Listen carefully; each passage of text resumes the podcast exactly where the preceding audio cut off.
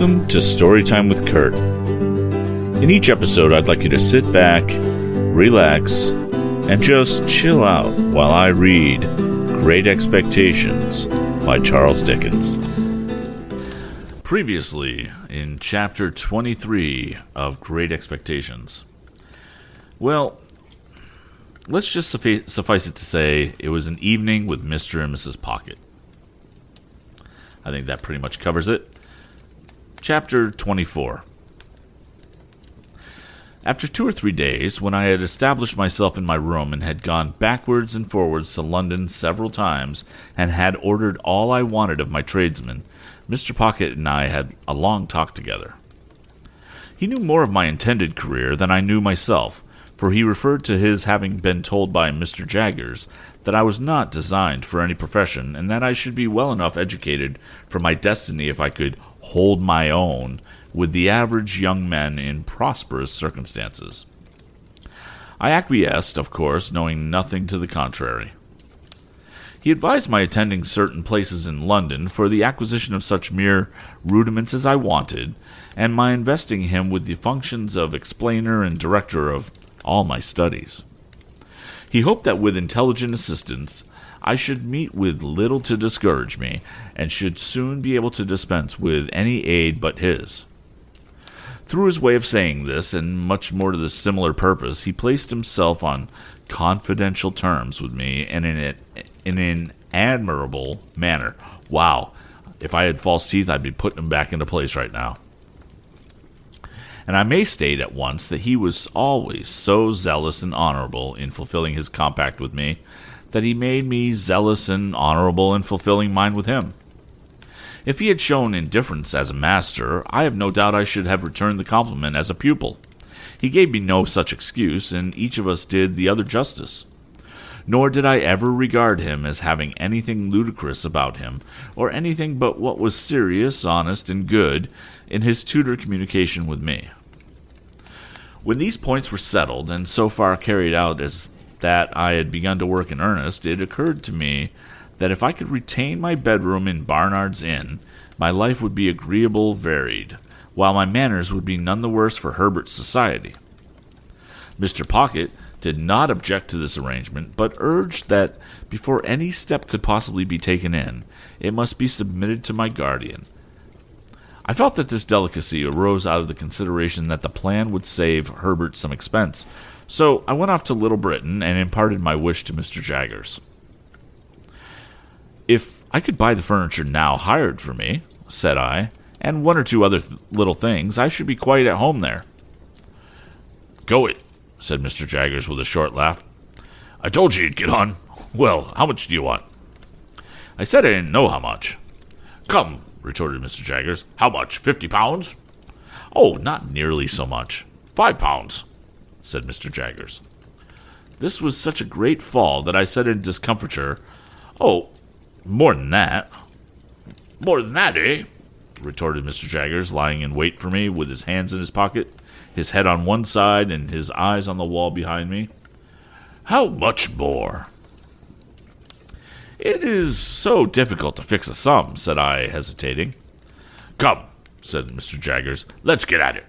Twice five, will that do? Three times five, will that do? Four times five, will that do? I said I thought that would do handsomely. Four times five will do handsomely, will it? said Mr. Jaggers, knitting his brows. Now, what do you make of four times five? What do I make of it? Ah, said Mr. Jaggers, how much? I suppose you make it twenty pounds, said I, smiling. Never mind what I make it, friend, observed Mr. Jaggers with a knowing and contradictory toss of his head. I want to know what you make of it. Twenty pounds, of course. Wemmick, said Mr. Jaggers, opening his office door, take Mr. Pip's written order and pay him twenty pounds. This strongly marked way of doing business made a strongly marked impression of me, and that not of an agreeable kind. Mr. Jaggers never laughed, but he wore great, bright, creaking boots, and in poising himself on these boots, With his large head bent down and his eyebrows joined together, awaiting an answer, he sometimes caused the boots to creak as if they laughed in a dry and suspicious way. As he happened to go out now, and as Wemmick was brisk and talkative, I said to Wemmick that I hardly knew what to make of Mr. Jaggers's manner. Tell him that, and he'll take it as a compliment, answered Wemmick. He don't mean that you should know what to make of it. Oh, for I looked surprised. It's not personal, it's professional, only professional. Wemmick was at his desk, lunching and crunching on a dry, hard biscuit, pieces of which he threw from time to time into his slit of a mouth as if he were posting them. Always seems to me, said Wemmick, as if he had set a man trap and was watching it. Suddenly, click, caught. Without remarking that man traps were not among the amenities of life, I said I supposed he was very skilful. Deep, said Wemmick, as Australia, pointing with his pen at the office floor to express that Australia was understood for the purposes of the figure to be symmetrically on the opposite spot of the glo- globe. If there was anything deeper, added Wemmick, bringing his pen to his paper, he'd be it. Then I said I supposed he had a fine business, and Wemmick said, Capital. Then I asked if there were many clerks, to which he replied, We don't run much into clerks because there's only one Jaggers, and people won't have him at second hand. There are only four of us. Would you like to see him? You are one of us, as I may say. I accepted the offer. When Mr. Wemmick had put the biscuit into the post and had paid me my money from a cash box in the safe, a key of which he kept safely somewhere down his back and produced from his coat collar like an iron pigtail, we went upstairs.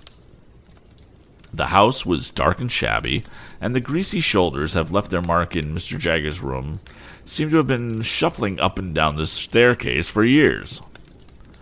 In the front first floor, a clerk who looked something between a publican and a rat catcher, a large, pale, puffed, swollen man, was attentively engaged with three or four people of shabby appearance, whom he treated as unceremoniously as everybody seemed to be treated who contributed to Mr. Jaggers's coffers. Getting evidence together, said Mr. Wemmick as we came out, for the Bailey. In the room over that, a little flabby terrier of a clerk with dangling hair, his cropping seemed to have been forgotten when he was a puppy, was similarly engaged with a man with weak eyes, whom Mr. Wemmick presented to me as a smelter who kept his pot always boiling and who would melt me anything I pleased, and who was in an excessive white perspiration, as if he had been trying his art on himself. In a back room, a high shouldered man with a face ache tied up in a dirty flannel, who was dressed in old black clothes that bore the appearance of having been waxed, was stooping over his work of making fair copies of the notes of the other two gentlemen for Mr. Jaggers's own use. This was all the establishment. When we went downstairs again, Wemmick led me into my guardian's room and said, This you've seen already. Pray, said I, as the two odious casts with the twitchy leer upon them caught my sight again, whose likenesses are those? These, said Wemmick, getting upon a chair and blowing the dust off the horrible heads before bringing them down. These are two celebrated ones, famous clients of ours that got us a world of credit. This chap, why, you must have come down in the night and been peeping into the inkstand to get this blot upon your eyebrow, you old rascal, murdered his master, and considering that he wasn't brought up to evidence, didn't plan it badly. Is it like him? I asked, recoiling from the brute as Wemmick spat upon his eyebrow and gave it a rub with his sleeve. Like him? It's himself, you know. The cast was made in Newgate directly after he was taken down. You had a particular fancy for me, didn't you, you old artful? said Wemmick. He then explained this affectionate apostrophe by touching his brooch representing the lady and the weeping willow at the tomb with the urn upon it, and saying, Had it made for me express. Is the lady anybody? said I. No, returned Wemmick. Only his game. You liked your bit of a game, didn't you? No, deuce a bit of a lady in the case, Mr. Pip, except one, and she wasn't of this slender lady-like sort, and you wouldn't have caught her looking after this urn unless there was something to drink in it. Wemmick's attention being thus directed to his brooch, he put down the cast and polished the brooch with his pocket handkerchief. Did that other creature come to the same end? I asked. He has the same look. You're right, said Wemmick. It's the genuine look, much as if one nostril was caught up with a horsehair and a little fishhook. Yes, he came to the same end, quite the natural end here, I assure you. He forged wills, this blade did, if he didn't also put the supposed testators to sleep, too. You were a gentlemanly cove, though, Mr. Wemmick was again apostrophizing. And you said you could write Greek. Yeah, bounceable. What a liar you were. I never met such a liar as you. Before putting his late friend on the shelf again, Wemmick touched the largest of his mourning rings and said, Sent out to buy it for me only the day before. While he was putting up the other cast and coming down from the chair, the thought crossed my mind that all his personal jewelry was defra- derived from like sources.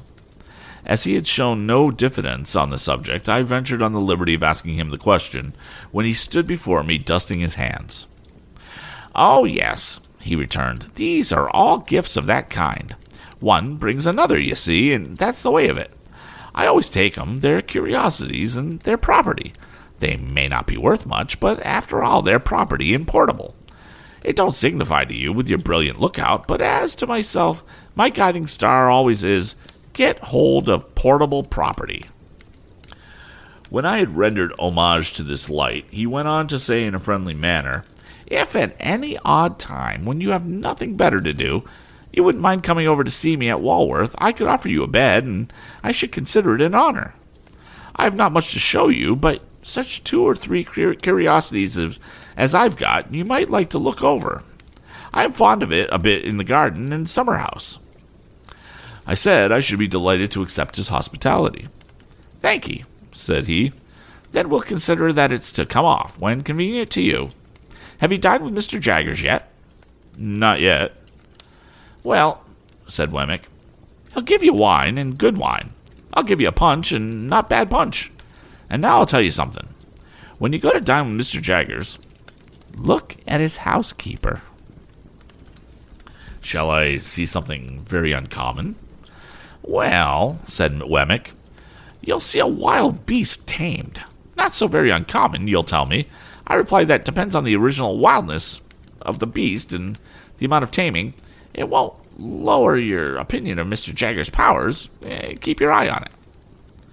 I told him I would do so with all the interest and curiosity that his preparation awakened.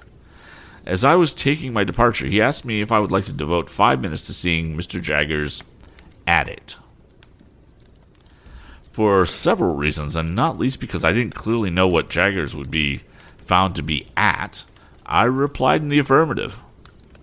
We dived into the city and came up in a crowded police court where a blood relation, in the murderous sense, of the deceased, with the fanciful taste in bro- brooches, was standing at the bar, uncomfortably chewing something, while my guardian had a woman under examination or cross examination. I don't know which, and was striking her and the bench and everybody present with awe. If anybody of whatsoever degree said a word that he didn't approve of, he instantly required to have it taken down. If anybody wouldn't make an admission, he said, I'll have it out of you. And if anybody made an admission, he said, Now I have got you. The magistrate shivered under a single bite of his finger. Thieves and thief takers hung in dread rapture on his words, and shrank when a hair of his eyebrows turned in their direction. Which side he was on I couldn't make out, for he seemed to me to be grinding the whole place in a mill. I only know that when I stole out on tiptoe, he was not on the side of the bench, for he was making the legs of the old gentleman who presided quite convulsive under the table by his denunciations of his conduct as the representative of British law and justice in that chair that day. End of chapter 24. Thank you for joining us on Storytime with Kurt.